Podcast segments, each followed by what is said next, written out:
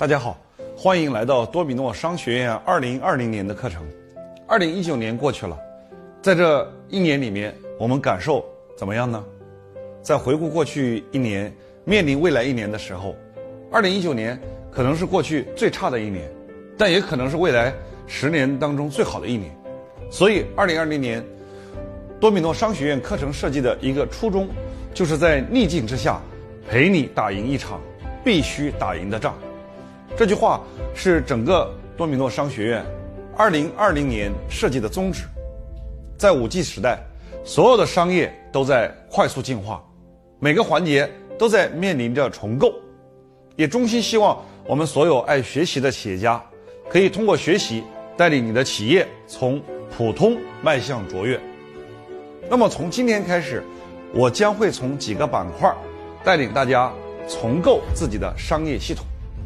多米诺商学院的定位就是为中小企业赋能，帮助他们在这个不确定性的时代实现弯道超车。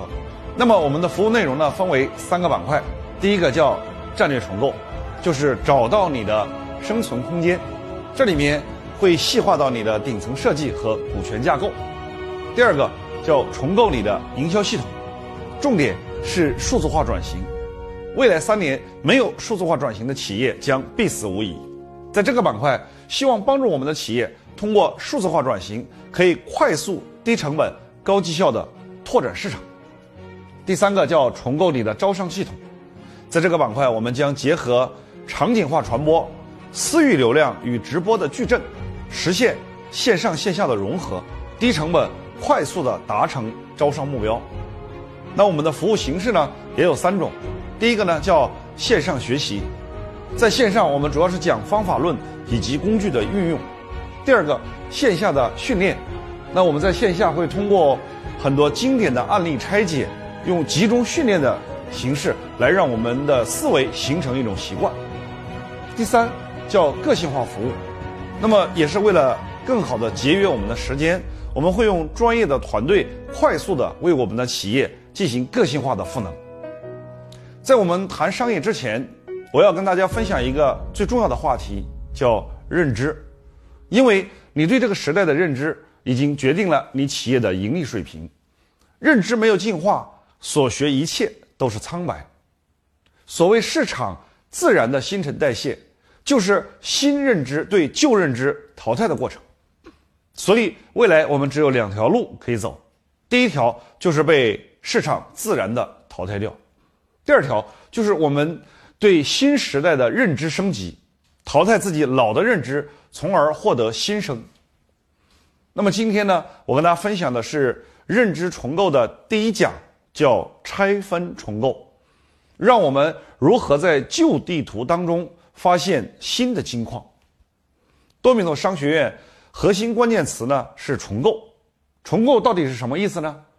我们做一个选择题，两道题，你认为哪一个更像是重构的定义呢？第一个选择是重构就是从无到有的创造，第二个选择重构是旧要素的。新组合。那么什么是重构呢？曾经财经杂志有一位记者去问美团的王兴说：“很多人说你始终都没有做出一些颠覆性的东西。”王兴答道：“我同意，不是我所做的所有的事儿都是原创的。其实那也不是我追求的。我相信大家对重构的理解都不一样。比如说，我问你一个问题：你写的文章。”哪一个字是你原创的呢？你写这个文章取决于你对这些汉字的重新组合排列上，所以重构并不是从无到有发明什么，而是把既有的东西重新组合起来而已，叫做旧要素新组合，我们把它简称为拆分重构。我们来看一下乔布斯是怎么定义重构的。他的重构不是创造全新的事物，而是把不同的事物关联起来，合成新的事物。其实，乔布斯这一生当中做了两次伟大的重构，把全世界往前去推进。一次是个人电脑，第二次是 iPhone 手机，把我们带入到智能互联网的时代。请问各位，他做 iPhone 手机的时候，他是完全原创呢，还是组合式重构呢？接下来我们看一个小小的视频，给大家来体会一下。Today, we're introducing three revolutionary products of this class. The first one is a widescreen iPod with touch controls.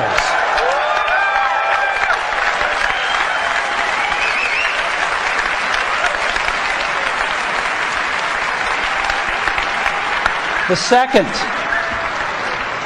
is a revolutionary mobile phone.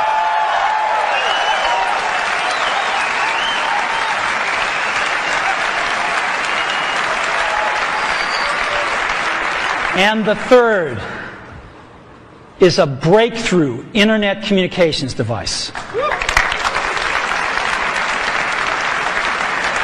So, three things a widescreen iPod with touch controls, a revolutionary mobile phone, and a breakthrough internet communications device.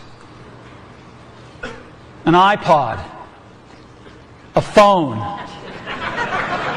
and an internet communicator. An iPod, a phone. Are you getting it? These are not three separate devices. This is one device. And we are calling it iPhone. Today, today Apple is going to reinvent the phone. 既是天才的乔布斯，当他来重构 iPhone 的时候，他所做的 iPhone 也是由三个旧要素重新组合起来而已。各位，是不是一个淋漓尽致的展现呢？那么，各位，我们再想想，大疆的无人机，其实无人机仅仅就是一个无人机，玩一次你就腻了。可是，他把无人机里加了一个什么呢？加了一个摄像头，无人机加摄像头就变成了一个航拍无人机。于是市场一下子就打破了，无人机加摄像头就满足了低成本的航拍需求。其实很多电影的航拍也已经是这样子的，就像它假如只是无人机，它就是一个玩具；可是无人机加上摄像头，立刻就非常之美妙了。我们再比如说，非常有趣的鸟屋书店，过去的书店就是书店，咖啡区就是咖啡区。鸟屋书店居然是一个书店加上休闲区的结合，它不单有书店、有阅读区，还有咖啡、文创用品、生活用品、娱乐用品等等。它甚至还开发了一个卡，这个卡原本是可以买书和消费，后来这张卡在整个日本其他行业也应用出来了。所以你说鸟屋书店是什么？它是一个书店，还是一个咖啡馆？同时，它又是一张卡，所以。这是一个非常有趣的事儿，我希望你一定要掌握一下什么叫拆分重构。那么拆分重构呢，分两个步骤。第一步是要把组合的要素做拆解，拆解到最小单位。那么有很多拆解的方式，有的是让时间来拆，有的让空间来拆，拆到最小单位。你会发现，往往拆到最小单位的时候，你对这个世界的理解就不太一样了。当你去看整个事物的时候，你是含糊不清的；但是你把整个事物拆解一下，它是由什么组成的？当你拆到最小单位的时候，哇，最小单位这个词儿充满着魔力，把不同地方的最小单位重新组合起来，就是一个所谓的好的创新。当你看整体不清楚的时候，把它拆解到最小单位。拆解到最小单位之后，用另外一种组合方式把它组合起来，所以很有可能你的创新并不体现在改变旧要素或者是怎么样，而是体现在重新组合的方式上。所以拆分重构，我们给到两个步骤：第一个步骤，拆解原来系统的基本要素，拆到越小越好；第二，拆解到最好要素之后呢？把旧要素重新的组合起来，你的创新可能就体现在这个重新的组合方式上。那么，我们再次回到埃隆·马斯克，他非常的自信，他说：“只要你给我一个目标，我就一定能够把它实现，哪怕还没有想到如何实现，他就有一种全然相信的力量。哪怕我现在还不知道怎么做，但是我知道我一定能找到办法来实现它。”他所说的一定能找到的办法，就是把它拆解还原这个方式。埃隆·马斯克在做电动车之前遇到了一个最大的难题，就是电池。汽车电池的成本太贵了，每千瓦时六百美金，一辆汽车需要电池的价值将会超过五万美金。所有的人认为都不可能成功。如果你看到整个电池的话，的确是难以解决了。那马斯克非常了不起，他知道有个方法论叫拆分最小单位，要去拆解，而且他居然拆解到惊人的原子这个层面上来，拆解到这个要素原子的层面上。他说，电动汽车的电池，如果我拆一下，它是由什么要素组成的？这些要素，如果我从市场上去买，需要花多少钱呢？就要素本身，只需要八十二美金而已。你要知道，整体组合起来是。六百美金，拆分的要素只要八十二美元，于是你立刻知道，这个成本并不在于基本要素，而在于基本要素的组合方式上。然后接下来第二步，我就找到这些组合要素，我用什么样的组合方式把它重新组合起来呢？在这个地方，他并没有重新发明新的组合方式，而是借鉴了松下笔记本电脑的组合方式。用到了汽车的电池里面来，所以再次证明重构不是从无到有发明什么，而是把既有的要素重新组合起来。一定意义上来讲，如果你开着特斯拉电动汽车，你屁股底下坐着一堆笔记本电池，所以这两个要素合起来就构成了特斯拉这个电动汽车，咱们全世界第一辆商务化的电动汽车。各位想一想。埃隆·马斯克的组合式重构和乔布斯的组合式重构是不是有异曲同工的智慧呢？所以我们希望把顶级智慧做到质检的应用。你看，组合式重构就是这么一个质检的应用。当然，我们大家不需要像马斯克一样，你拆什么东西都拆到原子那个层面，那就累死你了，对吧？但是我们可以拆到一个最小模块，这就是你重构的开始。我们称它为最小模型，也可以称它为最小单位。你可以回去拆一下你所做的那个事儿，它的最小单位是什么？如果你拆不到最小单位，你看到的整个整体是混乱的，说明你思维不太清楚。比如说阿里的电商帝国，它的淘宝网，淘宝网的最小单位是什么呢？比如说腾讯的最小单位是什么呢？其实最早的就是 QQ 那个软件，对不对？你看百度的最小单位是什么呢？就是那个小小的搜索框。阿里的最小单位其实就是一个淘宝店，他把线下的店开到了线上，然后把网民、卖家和买家用淘宝店来连接起来。所以你看到今天 BRT 这三个庞然大物，都最开始起始于某一个最小单位。最小单位非常之重要。那你后来所有东西都是在最小单位上不停的叠加，不停的叠加其他的东西。最小单位就是你那个核心的逻辑圈。那拆解完基本要素，第二步是如何组合。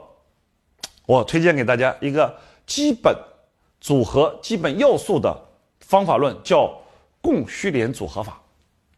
供给侧、需求侧、连接端三端组合起来，这个模型非常棒。后来我发现它符合经济学的基本理论。那我们来想，经济学最基础的理论是不是供给和需求的平衡呢？也就是买卖双方的平衡。所以供给和需求，我们再加上一个连接，那在很多时候重构，要么就是发生在供给侧。比如说，我们今天我们国家提出的供给侧改革，对吧？要么就是在需求侧遇到了一个大众的勃发的市场，要么就是在连接端。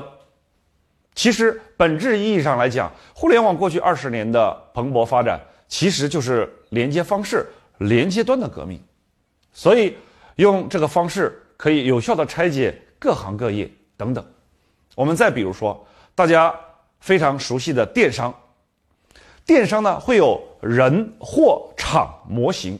其实货就是卖家供给，人就是买家需求，场呢就是连接。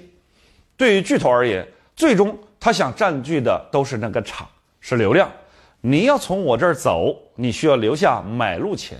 当他获得流量之前，要么从供给侧进入，要么从需求侧进入。比如说，阿里是从供给还是从需求进入的呢？是从供给侧进入的。亚马逊呢？它是从需求侧进入的。再比如说，今天的社交电商拼多多，拼多多的供给需求就是我们所谓的低销人群。供给低端供应链，拼多多的单一要素最大化，最核心的单一要素就是连接端。那早期拼多多的连接靠什么呢？非常简单的微信拼团。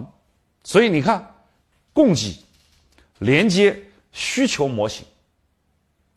所以你定一个模型，你看看你所在的公司或者产品，今天你是。要在需求侧需要发力呢，还是要在供给侧需要发力，还是在连接端需要发力？